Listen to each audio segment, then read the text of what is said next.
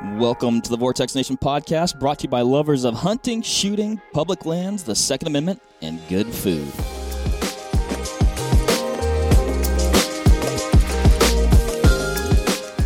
All right, what is up, everybody? Mark on the mic here, joined by my good friend Ryan Muckenhirn. Now, Ryan, the other day, I took my girls shooting. Well, we went for a little walkabout, if you will. Uh, we're we're trying for uh, squirrels or rabbits. Uh, we got neither.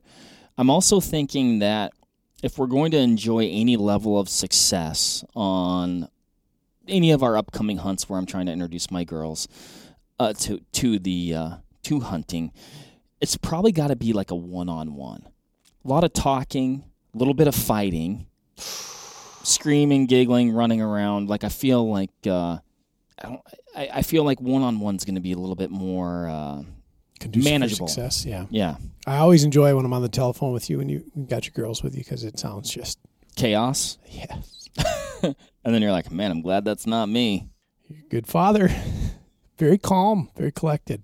So, on one of these little missions that I bring up, I brought my uh, Savage Model 24, Sure, 22 over 410. I think the only gun that I own that you actually wish you owned. It's possible. It's possible. And I had the girls shoot it. I had some uh, subsonic uh, 22s, those Aguila 62 grainers, 60 60 sniper grainers. Why do I always want to say the sniper subsonics? Anyway, you know, very quiet. We, uh, I think we had hearing protection with us as well. They shot it. They enjoyed it, but I became instantly aware that that gun, which is quite handy for me, was way too big for them. Length of pull, Yes. I mean, they might as well have been trying to fire a bazooka. perhaps, I think they might have tried to fire it like a bazooka because of the length of length of pull. perhaps. So then it uh, broached the question in my mind. Well, maybe I ought to get my girls a youth 22. Mm-hmm. So I got into work. Of course, I inquired with you. You are my gun oracle. And some of the models that I was initially looking at, which I'm still I'm not not looking at them, but you gave me some things to consider that I wasn't thinking about. So, with that in light, what are your thoughts on youth 22s? What are some things that people might want to consider? First, I like the idea of a 22 over a BB gun of any kind. Really? I do. Because I was even thinking that. Well, maybe we need to start there. Well, and I don't think a, a pellet gun or a BB gun's a bad idea. I think that if I look back at my own youth, and perhaps I was a, well, me and the neighbor kids, I guess we were all the same. I developed some complacency because I, I had in my head that a BB gun was not a 22. A 22 was something far more dangerous. And I would say that as a lad of seven, eight, nine, I probably mishandled those, knowing that a BB gun couldn't do what a 22 could. So my thought, Still very much quite dangerous with potential to inflict. serious bodily harm. Yes. But in in the mind of the nine year old version of me, I looked at it, I was like, well, it's not a 22. Like I can be potentially careless with it. Ugh, The 22, on the other hand, struck the fear of God into me because as it should. Yes. And um, when I started using one of those with a great deal more frequency, I became far more conscientious of safety, of uh, downrange, you know, trajectory, what it could or couldn't do, that kind of thing. And that, of course, it's a training issue, right? That's a conversation that you have with your Well, youngster. and so let, so let me let me flip this on you real quick. though. Sure. We've established that BB guns, you know, your which, I- which I'm calling, you know, your your traditional Daisy Powerline air- 880 which is Stomper. those are pretty accurate, I agree. pretty powerful. Absolutely. Use those on a wide variety of species as a youth. Very deadly too. In fact, So I went hunting with a youth one time. They had, I think they had uh, a 22 with them. And I think they were probably, you know, 12, 13. And about every five seconds, watch your muzzle. Hey, watch your muzzle. sure. Don't point that at me. Watch your muzzle. Don't, and I like to the point where this kid, like, he's getting annoyed with me. And I'm like, I'm about to take that away from you Sure. like quit pointing your gun at me, right? So with the BB gun, like I said, I'm not saying that they're not dangerous, but if something were to happen, you might get away with something where you might not with a 22. I agree. So Which- maybe during that training process, like if somebody makes a very blatant mistake, you get away with something. which in itself is some form of complacency or acceptance of it not being as potentially cataclysmic as its 22 counterpart. Which, if I could go back in time and re-educate myself, I would have started with the 22. I would have developed the fear and the knowledge of um, you know trajectory, terminal ballistics, et cetera, et cetera, et cetera, a little bit handier, perhaps. That's neither here nor there Yeah. right? It's all a training thing. Okay, so I think a 22 is a great thing, though. Here, okay, here's my big here's my big shtick on on pellet guns, BB guns. A lot of times there's complex mechanisms involved. We Okay. we have loading gates that we have to pour dozens of projectiles into. Yeah. There's a uh, an action of some kind on the Powerline 880 that Mark and I both affectionately loved. There's like a little bolt you open up and close, and then you got to pump it a bunch of times, and then there's a cross bolt safety. And this is potentially a lot of things for a youngster to manage and to comprehend. And what was the safety, you know, that kind of thing. And and again, I, it was fine. I grew up and I didn't shoot myself or my neighbors or anything I wasn't supposed to. But when I'm looking at it, like if I were a parent, how would I start? And I would start that way. I would start with something like a 22 that was manageable, that you could see, hold, and feel a projectile. We could load just one at a time. There wasn't a reservoir of BBs that could be inadvertently loaded, that kind of thing. It makes a loud noise. It has distinct recoil. There are intentional manipulations of the action to load or reload. There's a definite safety. There's no complex pumping mechanism, that kind of thing. I think it's a better tool to start with, my opinion. That's where I'm at. I do love the Daisy 880. I know I want one again. Many fond memories. Yes. I think I still might get one. I agree. I think they're 40 bucks, 50 bucks. Yeah, they're like 50 bucks. Yeah. Set up a little steel gallery in the backyard. Shoots BBs or pellets. Yep. Yeah, Yep. that you know that little reservoir they were talking. about, That's how you know you, you give it a Just shake give it a and you know you're re- ready to go. Correct. But I'd like to go back in time, re-educate myself with the 22. Yeah. Yeah. So, initially, when I was like thinking of a 22 for the girls to use supervised, I was thinking something along the lines of uh, uh, the chipmunk, the cricket, uh, something very small, something petite, single shot. My first 22 was a Remington 22, which was a single shot with the uh, you know manual firing pin on the rear. What would you call that? What is that called? You, Rear you could you could call it you know manual firing pin or a cocking piece. cocking piece. Yeah, so the that's what- bolt- yeah, Mark's referring to is like on a conventional bolt action rifle. Upon either opening or closing the action, the cocking piece engages. Right? It's a manipulation of the action itself that arms that component. Mm. The manual cocking pieces, like you can open and close the action all you want.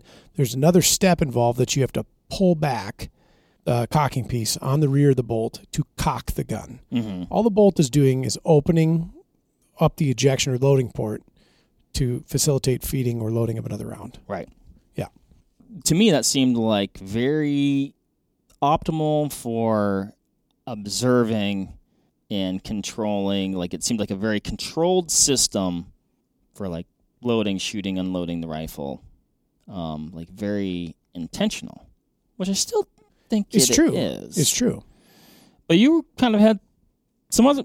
Like I don't think you were like necessarily anti, but you're like, well, here's some things to think about. I. I do. I have some different thoughts on that. A few things. A lot of these guns come in bright and fun colors. Of course, it would be your choice to pick whether you got a bright and fun color. But when I see a little blue gun or a little pink gun, I think sometimes a, a, a young shooter, and again, this is all how that shooter was developed or raised or, or trained or whatever, might disassociate the danger with fun colors. And, you know, maybe we wouldn't want to pick one that had a brightly colored stock.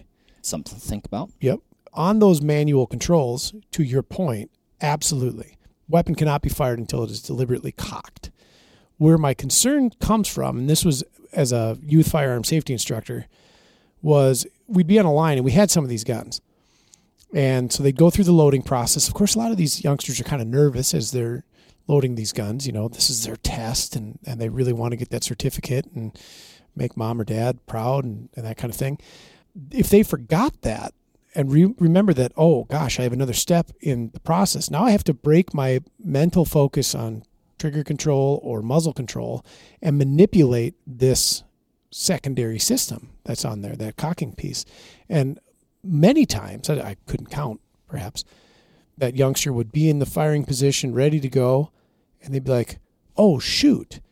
And they'd use their offhand while their trigger finger was still on the trigger guard to go manipulate that. I was like, oh, stop. You know, you want to get your finger out of there, you know, and use your trigger hand to pull that back. Or they'd lift the gun up and they'd start potentially, you know, breaking muzzle control mm-hmm. rules that we have, you know, uh, in order to manipulate that lever. And it's a, a layer of complexity that, while it is a safe design, could inadvertently create an unsafe situation. Hmm. And that's why I'm not super keen on that. Mm-hmm. Um, it's also something that you don't see carried over into a full fledged, um, like hunting rifle. Right? Sure. And so I think that you develop a skill with wash, rinse, repeat, right? And you do that over and over and over again, and you become versed in the manipulation of some sort of mechanical device. And so if it was me, and I was going to be um, kind of culturing this young shooter into being a proficient marksman or markswoman, I would want something that would emulate whatever system that they would be using uh, as they grew older, grew larger, and could handle, you know, a large caliber of some kind. So here's a great case in point. Uh, Ruger makes this phenomenal rifle called the American. Yes, it's affordable. It's, it's easy to use. Shoots very well. It has uh, tang safety, much like your Browning does. It has a bolt. It has a detachable box magazine. They make the same gun in a 22, and they make it in a 22 youth model that has a stock that you can replace the module on the back of it to increase length of pull. So now your oh, interesting. Yeah, now your small statured youth shooter has a safe platform with less stuff to worry about, a manual safety there's no cocking piece, a detachable box magazine. I can render the rifle fairly useless fairly quickly by taking the magazine out and clearing the chamber. Right. We can put the magazine in. We can load it from the magazine. We can load it single feed. They have a deliberate off to the safety, a deliberate on to the safety. And when disengaged, their focus is where it should be. And then they can take that shot. Do you happen to know? We might look it up while we're here. Mm-hmm. The length of pull on I'd have to. I'd have to look that up. on the shorty version. I'm going to bet Of that. somewhere around 10 to 11. because I know in some of them, like the, I'd say, yeah, most of, I'd say the shorter ones, I feel like they're in like the 11, 11, 5 Mm-hmm. range. And then the longer ones are in the, you know, 12 to 13. Sure. And that Off the top of my head. that could be a tricky thing because if your shooter had a length of pull requirement that was smaller than that yet, you know, it that might not be very easy to use. But again, I, I don't want to take away from the designs that implement that uh, manual cocking, right? Mm. Because your your point is 100% correct. Like it is a deliberate thing that has to be done. And if the training and the supervision is correct, I think that it doesn't really present an issue. I think that it could present an issue. And if there's anything that I've learned from um, teaching new or young shooters how to shoot, is that when that person who's instructing on the line says, Whoa, stop. And we do it with a sense of urgency because we don't want there to be a problem. Mm-hmm. A lot of times they get kind of scared and off put about the whole situation. Well, you're already a little bit nervous. Sure, sure. So I'm, uh, I'm unable to, at this moment, which I would say, as you should be. Sure. It's a very serious thing. Yep. Savage also makes. Or I guess you don't want somebody to be nervous to the point where like they're making mistakes that they wouldn't. You know what I mean? But yeah. like, you definitely want to. You know, I, th- I think that comes from respect. Yes. From the firearm, so that that nervousness is coming from a good place. Yes.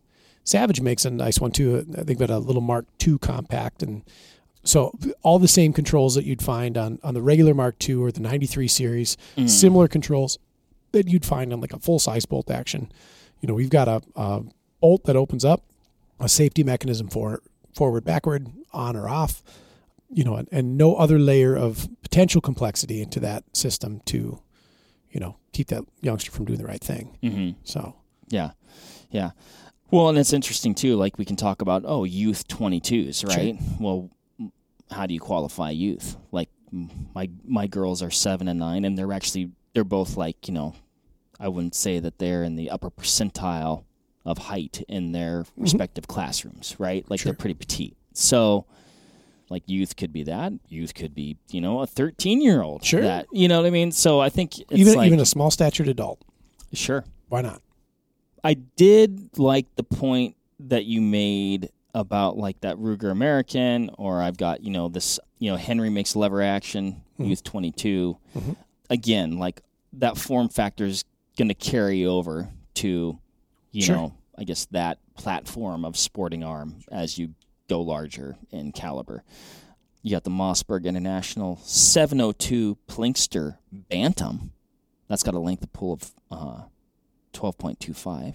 It's like a little bit more than, but not not too much more than some of the, like, you know, the Savage Rascal, the the Cricket, you know, that that chipmunk. Um, And those are petite rifles. I'd say those are for like, you know, I Your mean, little littles. your little littles. Yep. Which I don't think is a bad time to get somebody started shooting. Nope. I started effectively when I was five. Mm-hmm. Um, was the first foray, and then uh, my grandfather was my my tutor and mentor into that, and then and I was a big kid. Like I wasn't like a little kid. Mm-hmm. I moved into a Ruger 1022 at about six, and then a single shot 20 gauge at the same time. 1022 at six.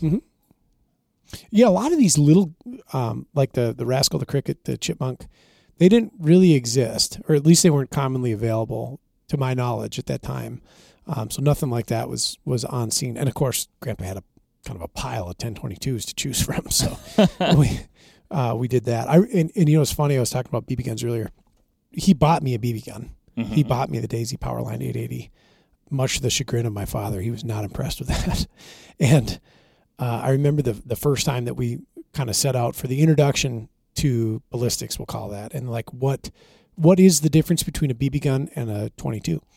And he would take a Yellow Pages book, um, and he would bind them with duct tape, Okay. tape them up, and then we would shoot into them. He would put the little Caldwell stick-on targets to it, the little orange ones, you Oh, know, with sure. black diamond Yeah. in the middle, and then we'd shoot into it, and then we'd take apart the book, and we'd go through there, and and he would. I remember distinctly him saying like, "This is why you don't mess around with a 22." I'm kind of paraphrasing a little bit, but the BB, the steel BB, would be embedded just barely subsurface Mm-hmm. on that. And the 22, you know, he'd go, he'd start pulling pages and pages and pages. We find that slug in there much deeper. Right. And he would, he exemplified to me like, this is why a 22 is such a dangerous tool if misused because it absolutely has penetrative capability and power, Mm-hmm. like real power. So when you touch and handle this thing, understand that this is a whole different ball game. And so that was kind of a double edged sword. Like the little shyster in me was like, ah, 22, you know, I could do some serious work on a raccoon with it. Aha, BB gun. I won't get in as much trouble, perhaps. That was just me. I will say, from a volume shooting thing, for me growing up, you know, we lived in, I guess, like the suburbs or whatever. Yeah. Um, I guess maybe it was a subdivision. I don't know. Maybe everything's a subdivision. It kind of was like it was, but it's also like not what we have today Mhm. at the same time. Dude, I shot that Daisy 80, 880 every day. Absolutely. That was, Get home from school. Yep. Crack a soda. Yep. Heat up SpaghettiOs. Yep. Sit outside. yep. Oh, I'm telling you, Summer, like cut my teeth on a on a BB gun. Thousands of rounds. Call up my neighbor Or Corey. BBs and pellets, yeah. Yep. Call up my neighbor Corey. Call up my neighbor Cody. What do you want to do? Let's go hunting. And we just run around. House sparrows beware. Yeah. Yep. And we tear around the woods with that thing. So I guess where I'm going, I know, Taught me the fundamentals of marksmanship. I know this podcast, you know, is youth 22s, but, but I got a lot of reps in, Yes, a lot of reps in because I could shoot the air rifle in my backyard. I agree. And we had a pretty secluded backyard. Like you couldn't really see into it. Like big trees, you know, we're in the P and Dub, so big trees, big hedges. You know, uh, a lot of, pri- you know, we had the privacy to do so without your neighbors going, "Hey, what's going on?" They may have been curious about the level of feathers in their backyards periodically, but and I regret some of that. Lessons, just- lessons of our youth, Mark. Lessons of our youth. Yes. Yes. Okay. Another good one. And again, you know, carries forward the um Ruger Sure. has a Youth 22 as well. The, in the 1022 model. Yeah. Yeah. Yep. The 1022 compact. Yep. Pretty cool gun. And I think a lot of us in this world have a Ruger 1022, I guess, you know, full size. So that's a good one. It is. The question to ask is do you start with a single shot in either a bolt or, or like the conventional hinged receiver? Do you start with a repeater in a bolt? Or do you start with a repeater in something like the 1022 or uh, the Marlin Model 60 or the 702 Plinkster from Mossberg? That's a hard call. Right. I think, if again, if I could go back in time and instruct myself, I would have something like the little Savage Mark II, the Ruger American, a bolt action, turn bolt. Mm-hmm. Right. Mhm. The semi automatic of the 1022, I think I would have just burned through way too many 22 shells. A little too much fun. yeah, right. I don't disagree that I that your standard turn bolt or even the um you know the lever action Oh, sure. Yeah. holds the you're gonna you're likely I would feel to be more intentional with your shooting. Sure. And I think with the Fundamentals over just pure fun. with the turn bolts too, we have a little bit of an opportunity for ammunition flexibility.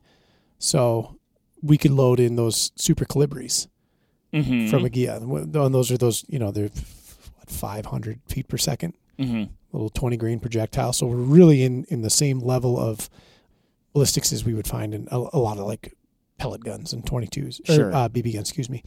Or you could heavier go- projectile. yeah, you could go to a, a 22 quiet or a CB of some sort and manually feed those rounds. So now we've re- reduced the volume impact on the newer shooter and we've got limited range application, that kind of thing. And you kind of blend of both worlds. They still see a shell, like a cartridge. Right. And so there's, I think, some immediate recognition there that this, okay, is pretty serious. Um, and of course it still is, but you know, maybe a little bit better approach there. Whereas the, say, a 1022, for instance, could feed those, but you would be straight pulling the action. Right. A concession, perhaps. A concession perhaps or I'll essentially converting it in some ways to a little bit more of that, you know, manual operation. Certainly. Um, in the same breath, though, like I feel like what you learn on is what you learn on, Mhm. and as long as you have the respect for the firearm that it deserves, yes. Everything will be just fine. Yeah, and again, that's that's the that's in the hands of the supervisor hmm to to make sure that those fundamentals are instilled, perhaps. And then for the user to maintain those fundamentals. Anything else we need to be thinking about here? I think it's just such a delightful time. I mean, you get a A lot of youngster, options. yeah, a youngster out or a new shooter out, and you know once you go over the ins and outs of everything, I'll tell you one of the best training tools out there is a steel target, you know, or the proverbial pop can. Sure. I mean the The original steel target. Yeah, correct. That instant gratification, um, that audible and, and visual clink of that, man, that makes a big difference. You know, I kind of forgot about that until now. How many pop cans I've shot in my life. That's the best part about a can of soda. I was gonna say my you enjoy my, it twice. my soda immediately got thrown into the yard. Mhm. Yeah. you enjoy it twice. Um, and I think it's a big deal, right? So, you know, we're trying to put a precedence on accuracy and all that kind of thing, but within limitation, you know, you develop that in a in a younger shooter, but to be able to hit a target the size of a soda can or you know a small steel plate, we've all seen those little spinner targets that you can get. Mhm. Hours of fun, low impact, safe, and that instant gratification reaction to hit. You know, Right. yeah, that's that's a big deal. For sure. E- even from uh like did I hit it? Yeah. You know, like if you're shooting an open sight BB gun or even a 22 at, you know, like a black target, you know, it's just paper. You're like, "Oh, let's go check the target." With the other one like, "I got it." Yeah, and can you imagine, you know, a young shooter who's just getting into it, they see a, a group, maybe they don't understand necessarily what's an exceptional group and what's a group.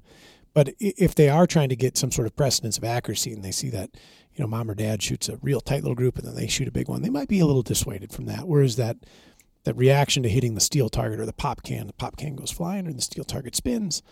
Well, they did the job. They did it right. Mhm. And the, Mhm. I think that's a, a big deal. Well, it's a progression too. Mhm. You know, it's not like you're gonna say, "Oh, this is your first time out. You need to start shooting bug hole groups," you Right. know, and like be like, They're like, look, look at the group that shot, and then you're like, that's a three shot group. You need to shoot a five shot group. That doesn't count. Like, Dad, I'm sorry. Yeah, yell at your kids. You know, demean them into performance. Yeah. Um, Yeah. but um, I think the main thing for me right now, as it stands, would be fitment. Absolutely.